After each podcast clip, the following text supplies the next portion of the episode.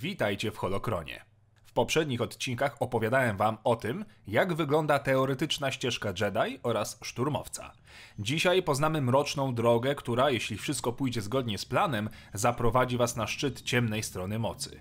Zyskacie potęgę, ale i nieuchronnie czeka Was upadek. Przekonajmy się więc, jak to jest być Sithem. Podobnie jak w przypadku Jedi, by dokładniej nakreślić drogę dla zostania Lordem Sith, należy wybrać jakieś ramy czasowe. W zamierzchłych czasach Sithowie bowiem zmieniali swoje praktyki i nauki, będąc z jednej strony nieformalnym zakonem, z drugiej strony prowadząc niekiedy całe instytucje naukowe i wychowawcze. Dopiero Darth Bane i jego zasada dwóch unormowała nieco ciągłość władzy, jednocześnie jednak mocno zmniejszając liczebność Sithów w galaktyce, zbliżając ich do niebezpiecznej granicy wymarcia. Postaram się przedstawić Wam treningowe realia w obu tych przypadkach. Chociaż wszystkie metody treningów sitów miały ten sam cel, czyli przekształcenie wtajemniczonego w potężną broń napędzaną ciemną stroną mocy, istniało wiele różnych metod i tradycji, aby to zrobić. Powodem tego były częste, jak wspominałem, działania reformistyczne podejmowane przez różne reżimy sitów. Większość aspektów jednak pozostawała niezmienna. Ponieważ Sithowie posiadali znacznie wyższe standardy niż Jedi, ich szkolenie było o wiele bardziej intensywne i znacznie bardziej ekskluzywne. System nauki był ukierunkowany na wyeliminowanie słabych jednostek, co też często kończyło się śmiercią. Adeptów nauczano, jak czerpać ze swojej wściekłości i używać mocy jako broni i narzędzia osobistego rozwoju. Skupiano się na otwartym i efektywnym używaniu mocy w połączeniu z zaawansowaną technologią oraz sprawnością bojową. Wejście do Akademii Sithów zależało od reguł dominującej organizacji. W Imperium Darth Revana przyszli studenci musieli być sponsorowani przez jednego z instruktorów Akademii, podczas gdy za Lorda Kana jedynym wymaganiem wydawała się być wrażliwość na moc, a rygorystyczne reżimy treningowe polegały na usuwaniu niezdolnych kandydatów. Wiele zależało więc od tego, w czyim imperium rozpoczynamy trening. Podczas treningu należało przejść tak zwaną ofiarę, czy też poświęcenie. Lady Sif Lumia uważała poświęcenie nie tyle co za metodę treningową, a bardziej za test, polegający najczęściej na zabiciu przez adepta kogoś ukochanego. Moment złożenia takowej ofiary zależał od akolity, jak i nauczyciela. Przykładowo Darth Tyrannus złożył swoją ofiarę na początku szkolenia, podczas gdy Darth Cadus wykonywał swoją na końcu. Ktoś bliski sercu koniec końców musiał umrzeć z rąk adepta Sith. Wyjątkiem od tej reguły był trening Darth Maula, ale to już nieco inna historia.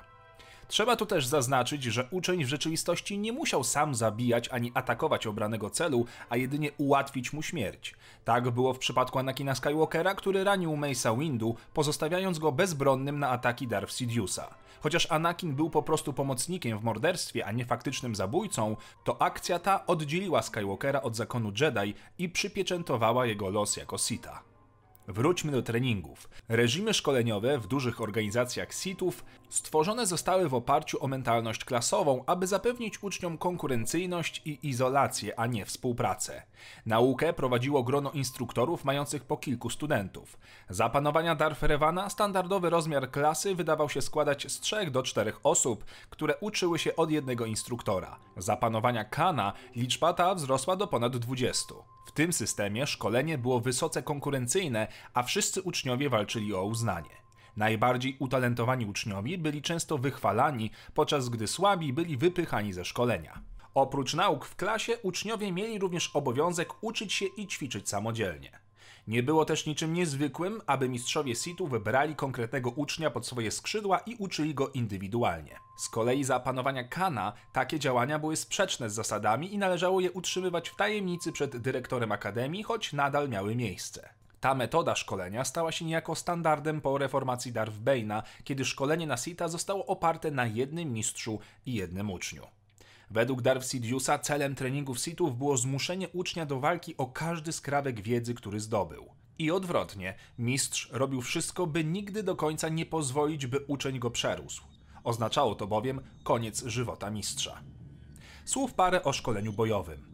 W akademiach odbywało się ono w sali wykładowej. Przeprowadzano je najpierw ucząc uczniów podstawy walki mieczem świetlnym, a następnie kierując ich w kierunku określonej formy, która najlepiej odpowiada ich cechom fizycznym. Oprócz zajęć w klasie, uczniowie mieli również możliwość wykonywania prywatnych ćwiczeń. Za panowania Malaka utworzono pierścień sparingowy z kilkoma klatkami, w których przetrzymywano republikańskich jeńców wojennych, a studenci toczyli z nimi walkę na śmierć i życie. Ostatecznie, ze względu na skupienie się Sithów na sprawności bojowej, kilka akademii Sithów specjalizowało się w szkoleniu Sithów, którzy koncentrowali się na walce fizycznej i umiejętnościach miecza świetlnego. Tacy adepci znani byli później jako wojownicy oraz maruderzy. Jeżeli chodzi o zasadę dwóch, to tutaj forma nauczenia była uzależniona tylko i wyłącznie od mistrza. Na przykład Darth Bane wyszkolił Darth Zanę za pomocą wcześniej przećwiczonych sekwencji, takich jak jego nauczono. Z drugiej strony Darth Vader szkolił swojego ucznia tylko w podstawach, a następnie angażował go w częste i brutalne sparingi, zachęcając swojego ucznia do improwizacji i rozwijania własnego stylu walki. Czasami takie szkolenia były całkowicie pomijane, ponieważ student posiadał już dużą wiedzę z zakresu techniki walki. Tak było w przypadku zarówno Darth Tyrannusa, jak i Vadera, ponieważ obaj byli byłymi Jedi znanymi ze swoich umiejętności bojowych. Niektóre akademie były znane z używania szabli treningowej. Broń ta składała się z metalowego trzonu wyważonego tak, by imitował miecz świetlny z rękojeścią na jednym końcu. Trzon pokryty był mikroskopijnymi kolcami robaka Pelko, co powodowało paraliż w kontakcie ze skórą, naśladując efekt utraty kończyny. Jednak takie miecze sparingowe nie były uniwersalne i zostały całkowicie odrzucone przez regułę dwóch. Co zaś tyczy się treningu w mocy, to ponownie zależało to od danego imperium. Ogólnie jednak jeden mistrz uczył wielu uczniów, jak czerpać potęgę z gniewu i jak skupiać się na ofensywnym wykorzystywaniu mocy. Trening zaczynał się od prostych umiejętności, takich jak telekineza, i postępował stopniowo, kończąc się na naukach potężnych mocy, takich jak błyskawice ciemnej strony oraz telepatia. Zgodnie z zasadą dwóch, do takiego treningu dodawano także naukę ukrywania się w mocy, co było absolutnie konieczne, by prowadzić podwójny żywot w społeczeństwie. Darth Sidious jest przykładem absolutnego mistrzostwa w tej dziedzinie.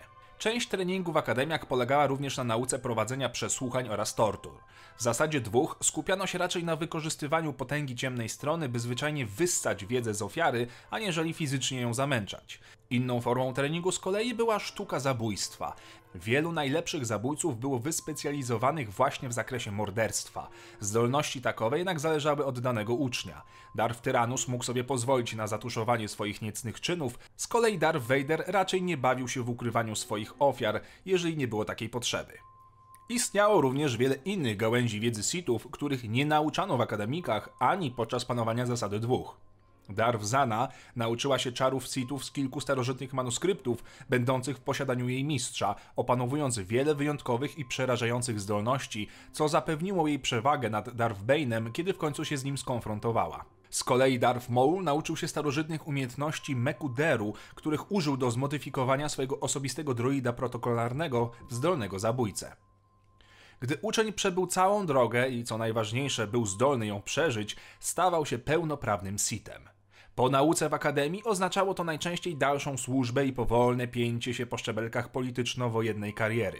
W zasadzie dwóch osiągnięcie mistrzostwa oznaczało pokonanie swojego nauczyciela i zajęcia jego miejsca, by kontynuować trwające setki lat tkanie sieci wpływów i władzy, by ostatecznie spróbować przejąć władzę w całej galaktyce. To wszystko na dzisiaj. Dajcie znać, o czym chcielibyście kolejne odcinki. Dziękuję za oglądanie. No i niech potęga ciemnej strony mocy zawsze będzie z wami.